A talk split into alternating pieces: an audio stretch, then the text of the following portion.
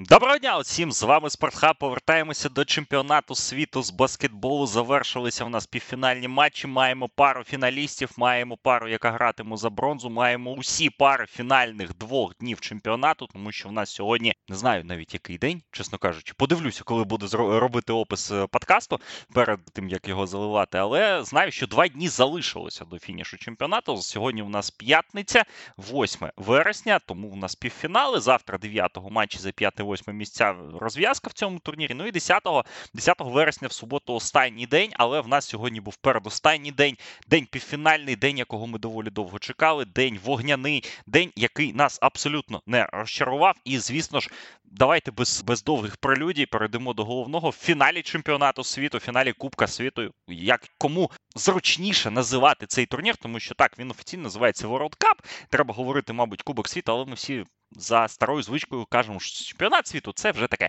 Чесно кажучи, е, так от в фіналі зіграють збірна Німеччини та збірна Сербії. Сербія перемогла Канаду 95-86. Збірна Німеччини переграла збірну США в другому півфіналі 113-111. Півфіналі, який півгодини тому завершився. Треба було трошечки привести емоції до ладу перед тим як сідати записувати подкаст. Але Тут багато в мене емоцій, чесно кажучи, з приводу цієї гри, і, і дуже прикро, так що ми не можемо з кимось це обговорити. Ну, ось такий формат, ось такий час. І як я вже тягну цей хрест до фінішу, то намагатимуся його дотягти.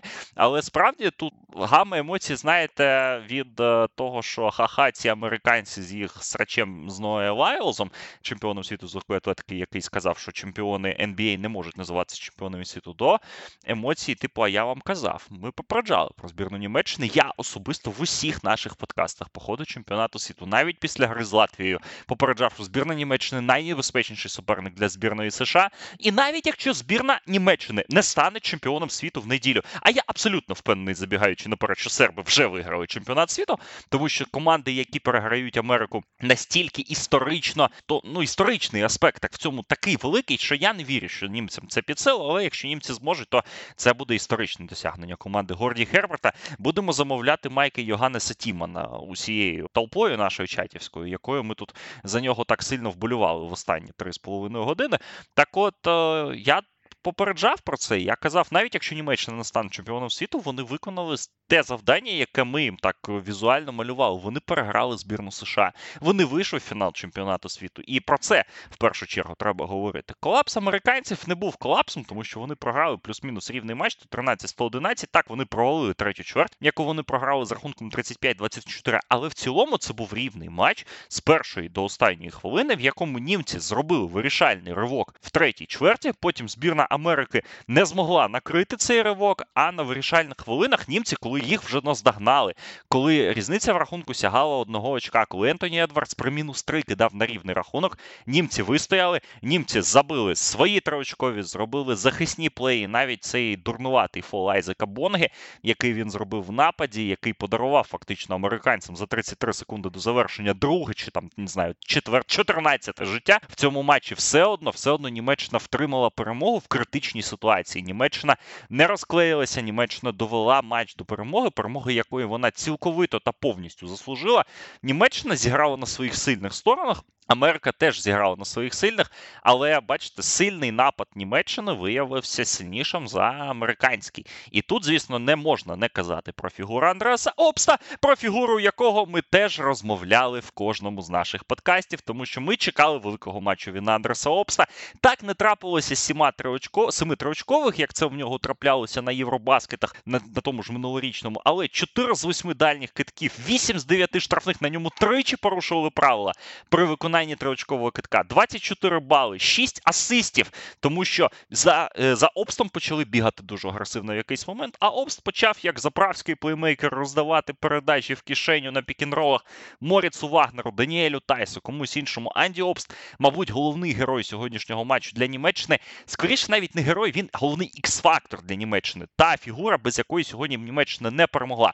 Але німецькі стартери, німецька основна ротація, вони заслуговують максимальних слів схвалення максимального респекту, тому що і Даніель Тайс, і Франц Вагнер, і Деніс Шрьодер, і Йоханнес Фогтман, і Йоганнес Тіман провели величезний матч. Просто Айзек Бонга також 18 хвилин здавалося б не дуже корисний. Мінус 3 по плюс-мінусу, але два його блокшоти доволі знакові для Німеччини в цьому матчі. Вагнер 22 плюс 5, Даніель Тайс 21 плюс 7. З них е, три підбирання на чужому кошику. І з усіх цих підбирань він набрав другі шанси. Моріц Вагнер 10 очок, Деніс Шредер 17 плюс 9 асистів. Шредер хороший матч провів. От Шредер сьогодні був на своєму місці. Він не перетягував, він вміло диригував грою команди. Він чітко розумів, коли взяти на себе. Єдине, оце так в третій чверті був такий хітчек троочковий. Ви його, мабуть, навіть пам'ятаєте, 10 метрів, коли Шредер вирішив зарядити трійку. Але він не влучив і після цього заспокоївся. Ну, Йоганнес Тіман 10 плюс 5 за 18 хвилин, 16 балів рейтингу ефективності. Тіман просто був карателем із цієї switch, цього switch захисту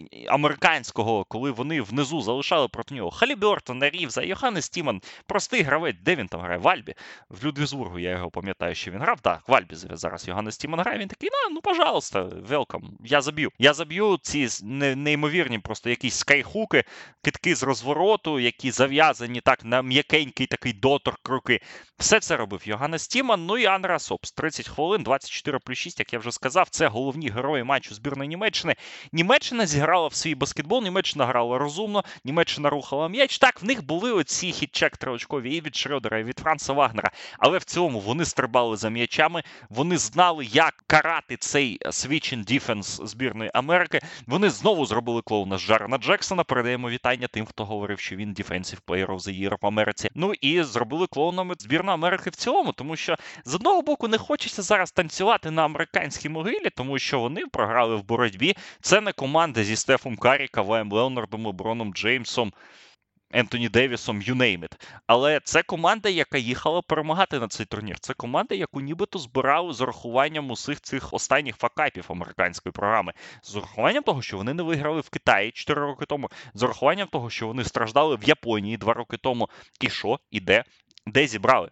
Де зібрали? Вокер Кеслер так і не вийшов на майданчик. Американці пропустили 25 очок з других шансів. 25. Більшість з них з-під кошика після додавань Фохтмана, Тімана і Даніеля Тайса. Так, Ентоні Едвардс, безумовно, суперзірка. Але сьогодні, на відміну від товариського матчу в Абу-Дабі тритижневої давнини, де Едвардс просто феноменально четверту чверть видав, сьогодні Едвардс не витягнув.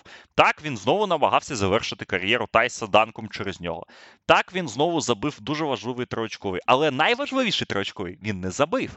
І після цього в клатчі Едвардс також намазав. У Едвардса 2 з 8 з дальньої дистанції, 10 з 17, 23 очка, 8 підбирань три асісти. Так, важливий матч зіграв Остін Рів знову доволі якісно. Так, знову був корисним Халібертон, який видав 7 плюс 8. Так, Майкл Бріджес дуже сильно першу половину провів, але Бріджес не зміг зупинити Деніса Шредера в ізоляціях. Не зміг. Американці так і не придумали, що робити з Андреасом Обсто.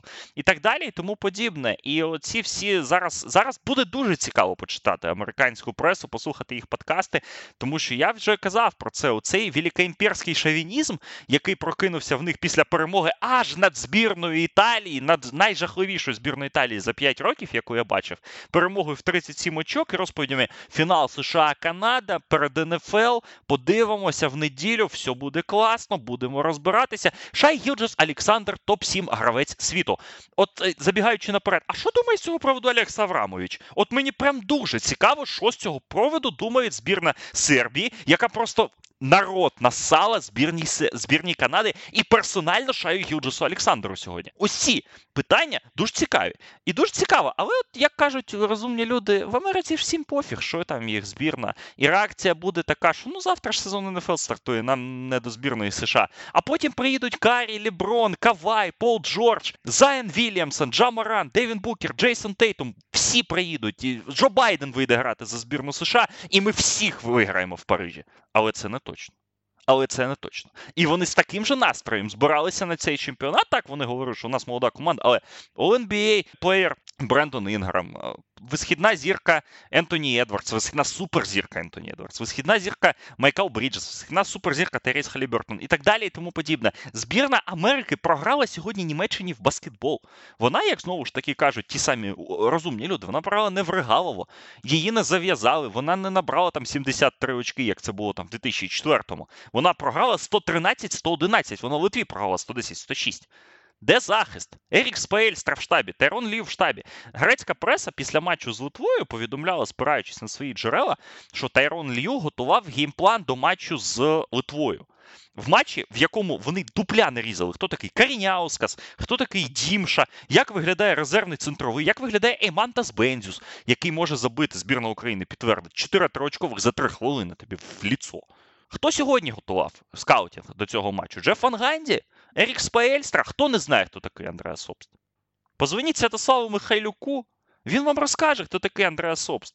5 з 13 триочкових в матчі 2016 року на чемпіонаті Ю-20. І сьогодні Обст просто зробив те, що він робив. І Стів Кер казав в одному з передматчевих інтерв'ю своїх, що ми вивчали записи збірної Німеччини за два роки. На Євробаскеті були такі ж самі ігри у обста, як і сьогодні. Що ви там вивчали? До чого ви готувалися? Тому так, от я не збирався танцювати на американській могилі, але ну ну це дуже дивна реакція. І здається так, що в Європі про американський баскетбол, особливо на рівні збірних, печуться більше європейці, ніж американці, які потім такі будуть зараз посипати голову попілом, казати: ні, ну не може Інграм адаптуватися за 5 матчів до до п'ятої ролі в команді, коли він завжди був в топ-3. Я абсолютно згоден з Джеджеєм Редіком в цьому аргументі. Але ж адаптуватися треба. А якщо він поїхав, і навіть те, що не було Інграма сьогодні, це навіть я вважаю, допомогло збірні Америки. Так вони не виграли, але з Інграмом довелося б Керу випускати його, ламати ротацію і так далі. Кем Джонсон взагалі не зрозуміло, на що на чемпіонат поїхав. На що поїхав Кеслер. Ну от в фіналі я б хотів подивитися на його дуель з Ніколою Мілетіновим. Не подивлюсь. Не подивлюсь збірні Німеччини за це філінданк, як то кажуть. Але американці, чесно кажучи, ну настільки оцей похуїстичне ставлення до всього і розмови про скаутінги, про все це. Де scouting? До чого ви готувалися? Ну, ви готувалися до Шредера, ви готувалися до Франца Вагнера, а вас обіграла людина з Євроліги. І Даніель Тайс, якого Білл Сімонс, треба відзначити, знає, тому що він грав за Бостон. Який шанс, що Білл Сімонс не знав би, хто такий Даніель Тайс, навіть якщо б він відіграв в NBA 9 сезонів? Не граючи за Бостон, граючи за Індіану, граючи за Х'юстон, граючи за Філадельфію. 98%, 99%. А потім ці люди дивуються, що вони програли в баскетбол збірній якоїсь там сраної Німеччини. Та господи, що ж поробиш? Великоімперський шовінізм. Знаємо, таке проходило. У нас сусіди такі є, але вони не по баскетболу, вони по, по інших отраслях нам можуть оце все прояснити. Але це був прекрасний бач, це було реальне свято баскетболу. Це була гра, в якій одна з команд забула 58 8% з поля, 65, 48, 95 американці при цьому програли. Німці закинули 68, 43, 82, але німці перепрацювали своїх опонентів на підбираннях. Вони влучили на один троочковий більше, і вони краще е, користалися своїми можливостями. Німці зіграли на своїх сильних сторонах. Вони знову довели, що вони найкраща атакувальна команда на цьому турнірі. І навіть краще збірної Америки, навіть краще збірної Словенії, хоча збірна Словенії то мусорник насправді. І це це було теж доведено позавчора збірної Литви. Чи вчора? Вчора. Так от, все. Збірна Німеччини в фіналі. Вона гратиме з Сербією. Про Америку більше не хочеться нічого сказати. Дуже чекаємо матчу за третє місце. Вони грають з гратимуть сербами. Серби сьогодні. От я анонсував в каналі цей матч, і в принципі він виправдав абсолютно всі мої очікування. Це була гра двох поколінь, двох стилів, двох епох. Святіслав Пєшич, якому 74 роки, Жорді Фернандес, якому 40. Сербія, яка єдина команда з тих, що що залишилися в боротьбі за медалі, яка грає з ортодоксальним великим, яка навантажує фарбу, яка за рахунок цього створює простір нападі, грає проти Канади, яка створює простір ізоляціями і розтягуванням майданчику гравцями, які потім випадково не можуть закинути е, кутову трійку. Як же так склалося, що сьогодні збірна Канади не перемогла? А склалося воно так, що серби захопили ініціативу з першої хвилини. Серби реально вигравали битву за простір. Вони вигравали нічийні м'ячі. Ну і потім, звісно ж, X-фактором сьогодні другим героєм дня став Алекса Аврамович, тому що він вийшов захищатися проти Шайгілджеса Олександра. І ось це перше володіння, в якому Аврамович підставився під фол в нападі. Хоча мені здалося, що перший свисток, ну коли суддя зробив свисток, мені здалося, що це буде фол в захисті Аврамовичу. Я вже тут почав скакати стрибати, пригати. Хоча я не вболював за збірну Сербії, я почав, як це можливо? Але потім показують повтор. Шай робить continuation ліктом, врізається в Аврамовича, створює простір. Шай виконує кидок, і Аврамович навіть не чіпляє його руку. Чистіший контест. Але судді зорієнтувалися, дали фол Шаю Гіджусу Олександру, і після цього Аврамович просто посилився в нього в голові. Богдан Богданович в одному з після матчових інтерв'ю розповідав про те, що Аврамович останні три дні просто не виходив ні з туалету, ні з ванної, ні з готельного номеру без телефону в руках, вивчаючи, вивчаючи, як шай, що він робить, які в нього тенденції, тому що він розумів, що йому захищатися проти нього. І він сказав Богдановичу, що я думаю, одне перехоплення на введенні я в нього зроблю. І Аврамович зробив два таких перехоплення, одне з яких дуже яскраве, в другій чверті, якраз коли серби відривалися. Але збірна Канади сьогодні предстала перед нами такою збірною Канади, яку ми, в принципі, її бачили по турніру. Тобто дуже талановита, дуже атлетична, дуже агресивна команда. Але команда зі своїми слабкими місцями. Команда, по-перше, де не вистачає шутерів. По-друге, команда, в якій, якщо дуже сильно захищатися проти Шая, а проти Шая сьогодні елітний захист просто видав. Алекса Аврамович та й Огнін Добріч доволі непогано проти нього захищався один в один. Гудеріч там декілька володінь спрацював. Не знайшлося второї другої опції. Це думка мого колеги поважного Андрія Глаченка, за яку я йому респектую. Я думаю, він не образиться, якщо я її зараз озвучу в ефірі. Саме сьогоднішній матч спростував наше з ним твердження про Арджея Баррета. Ми сподівалися в 2019 році, що Баррет виросте в трошки іншого баскетболіста, в іншої формації. Баррет не виріс в Демара Дерозана на, на мінімалках чи на максималках маках, чи то в косплей Демара Дерозана, як про це говорив перед драфтом, і ми про це говорили. Він не може створити собі один в один постійно, настільки стабільно, наскільки це створює Шай. І коли сьогодні Шай залишився фактично на голодному пайку, він вимушений був роздавати передачі. Шай Гілдус Олександр сьогодні віддав 10 асистів. 10. Але вперше за турнір він виконав менше 10 китків з поля. І це було вимушено не тому, що він знітився, а тому, що його блокували дуже сильно, і він не став виконувати ці погані китки. Не знайшлося у Канади другого крієйтора. І цим кріейтором фактично в цьому складі мав би стати Барет. Але Барет, як ви бачите, таким гравцем банально не став за його розвитком в NBA. Ділон Брукс так щось калупався, але Ділон Брукс, як завжди, нахапався фолів ідіотських в певній мірі, потім там почав агресувати і так далі, і тому подібне. І все закінчилось тим, що Нікола Йович, проходячи повз його роздягальні, просто повторив ці боксерські рухи, якими Ділон Брукс зустрічав свою команду в роздягальні після матчу зі Словенією. Так, в ідеальному світі другим креатором збірні Канади мав стати Джамал Мюррей. І, можливо, він стане їм на Олімпіаді. Але сьогодні Канаді не вистачило ні креативу, ні стабільності в китковому плані. Хоча вони 10 триочкових реалізували з 27, це непоганий відсоток, в принципі. Але для цього турніру це поганий відсоток, тому що литовці кидають 50%, німці кидають за 40%, американці кидають краще. І самі канадці до цього матчу теж кидали набагато краще. Ну і ось ні Найкіль Олександр Вокер, ні Людор, вони не змогли цього зробити. Ну і по-друге, Жорді Фернандес програв тактичну дуель Святіславу Пєшичу, і звісно, цей момент дуже показовий наприкінці третьої чверті, коли ризикнув таки Фернандес підняти Зака Іді з, лавки для запасних Зака Іді, величезного центрового з коледжа Перд'ю, найкращого студентського гравця минулого року, якого так взяли авансом трошечки в цю збірну.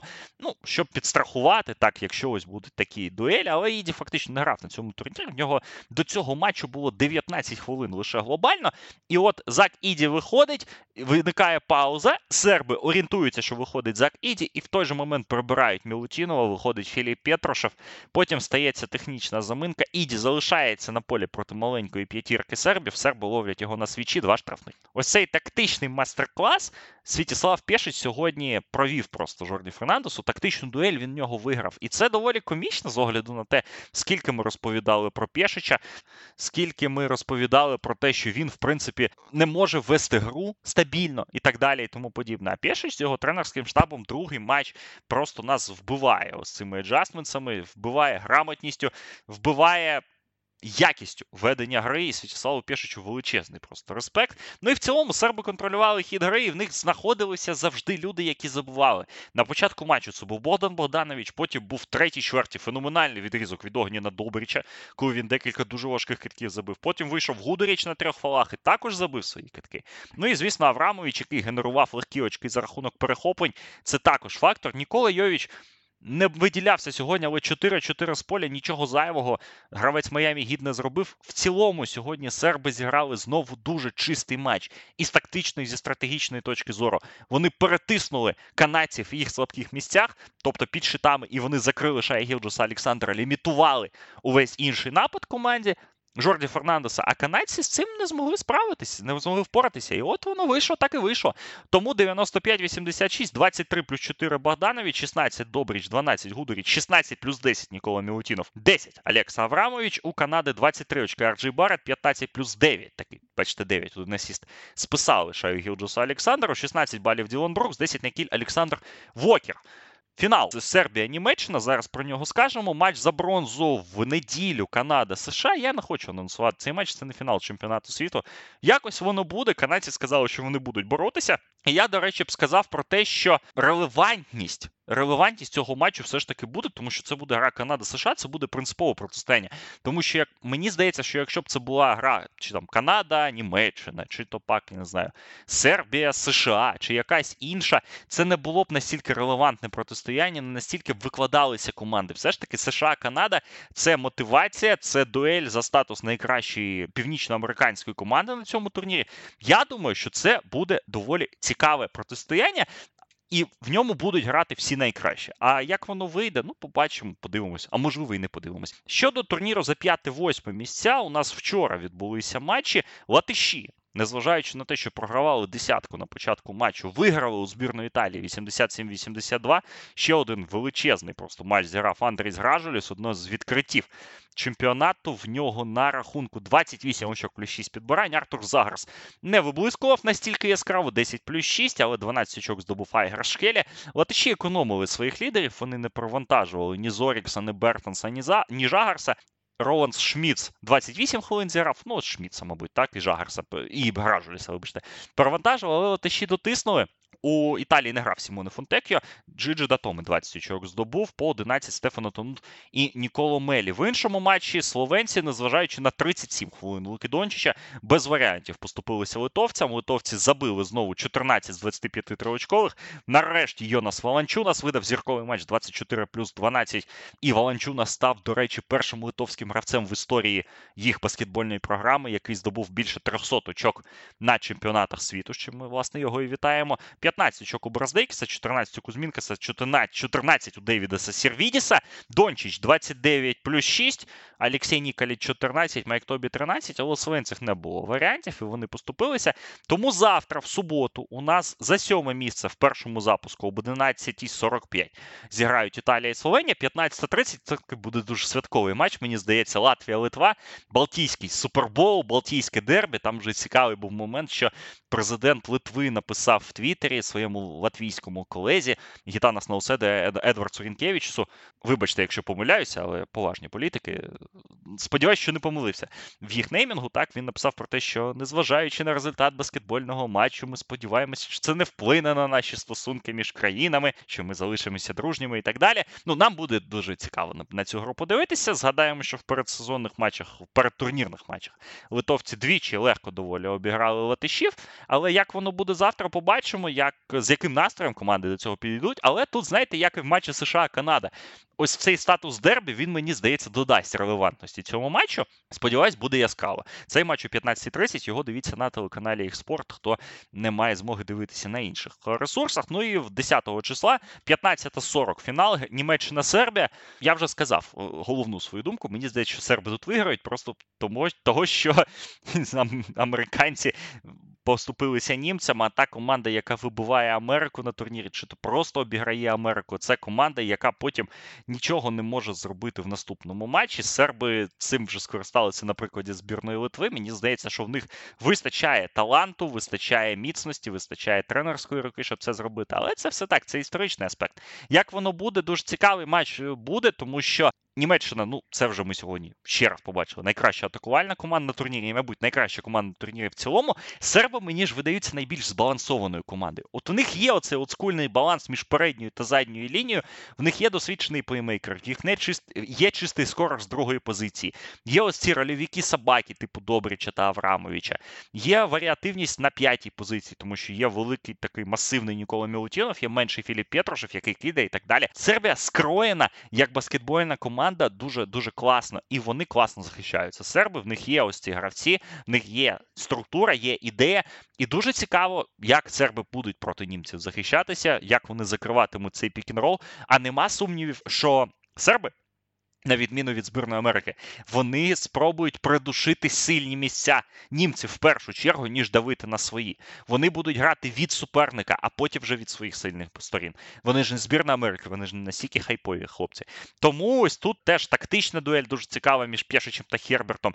Несподівано серби для мене в фіналі, але маємо визнати, що серби одна з найкращих команд на цьому турнірі. Також вони так отримали трошки легшу сітку, але обіграти збірну Канади, обіграти збірну Литви це теж серйозні досягнення. І серби це все зробили. Серби виходять в фінал, і серби, ну мені здається, я от зараз відкрию, цікаво подивитися, чи вже є букмекерська лінія на цей матч. Мені здається, що серби 2-3 очки андердог максимум, тому що так, котирувати будуть німців, які які фавор... так, фаворити. Збірна Німеччина, але це рівний матч, мінус один в обидві сторони. Я тут згоден з букмекерами. Так, мінус один на Німеччину це якраз дуже логічно. Рівний матч, рівна гра, і дуже багато буде залежати від лідерів тому що Франц Вагнер, Деніс Шредер, Богдан Богданович, Марко Гударіч, Нікола Мілутінов, Даніель Тайс. Ось тут будуть ключові мікродуелі. Не віриться, чесно кажучи, що це фінал чемпіонату світу без Америки, без Канади, навіть без Франції. Але ось таку дуель ми отримали. Ну і найцікавіший факт, який власне треба сказати, що в 93-му році збірна Німеччини виграла золоті медалі на Євробаскеті. Це була дуже сенсаційна перемога. Вони Росію, здається, обіграли в фіналі. І тоді якраз головним тренером збірної Німеччини був Святіслав Пєшич. До того, як Дірт Новіцький став постійно приїздити в збірну Німеччини, нічого подібного німці не досягали. У 2002 році Пєшич, тренуючи збірну з Дірком Навіцькі, зайняв третє місце на Кубку світу. Це було найвище досягнення збір... німецького баскетболу на чемпіонатах світу до цих пір. І тепер Пєшич вже на чолі збірної Сербії гратиме проти Німеччини у фіналі Кубка світу. Це дуже красива історія, тому що Пєшич багато років прожив в Німеччині. Його син Марко взагалі був спортивним директором Мюнхенської Баварії і залишається важливою фігурою в німецькому баскетболі. Тобто для Пєшича Німеччина не чужа країна, але ось таку дуель вигадала баскетбольна доля. Ось таку дуель вигадали німецькі баскетболісти, які, власне, бачите, виросли. Тому що Деніс Шредер, так, він зірка німецького баскетболу. Якщо так подумати, без братів Вагнерів, де була ця збірна Німеччина? Францу Вагнеру, коли ми спортхаб започатковували, було 16 років. А зараз він вже такий легітимний гравець NBA, бачите, на цьому рівні справжня зірка. Тому ось ця дуель буде дуже цікавою. Пішече проти Німеччини. Власне, я думаю, буде багато матеріалів історичних за наступні дні, багато спогадів від колег, від журналістів. Якісь спогади, я думаю, в телеграм-каналі намагатимемося озвучити, але моє базове відчуття, що це буде реально рівний матч.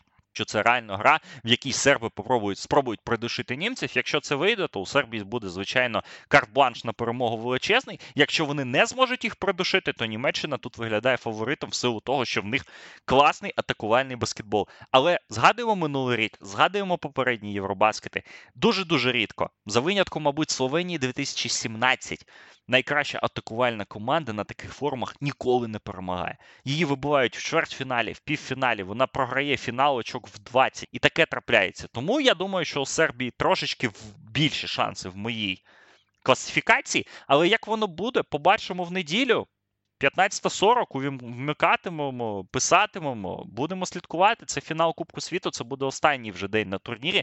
І я думаю, що це буде справжнє баскетбольне свято. Дуже цікаве свято, тому що дві європейських команди такого не було доволі давно. Серби грали в фіналі чемпіонату світу в 2014 році в останнє, але тоді американці їх просто переїхали. Нагадаю, що 2019 році в фіналі були Аргентина та Іспанія, у 2014-му Сербія та Америка, у 2010 році це був фінал США-Туреччина, 2006 рік це було протистояння Греції та Іспанії. Оце був останній так міжєвропейський фінал. Але це фінал, якого, я думаю, ніхто не очікував перед турніром. Ми німців чекали в трійці. Америку чекали в трійці. Америка ще може виграти медаль, може може нам завезе два з трьох по предікшену, але такого фіналу ніхто не чекав. Тим цікавіше буде цей фінал. Що ще можна сказати по останніх днях на Євробаскеті? Завтра, ось е, ще один важливий момент. Завтра в матчі за сьоме місце остання гра Луїджі Датоме в кар'єрі, тому що ветеран завершує.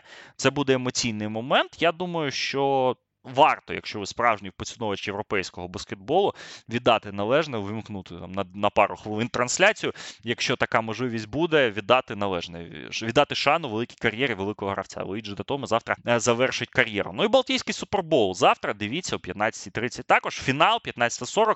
Матч за третє місце в неділю перед ним об 11.30. Я думаю, що постараємося після фіналу поспілкуватися, тому що Зазвичай, коли ти на Євробаскетах після фіналу вже не хочеться працювати, хочеться піти там, відсвяткувати, послухати переможців, відсвяткувати, можливо, з ними.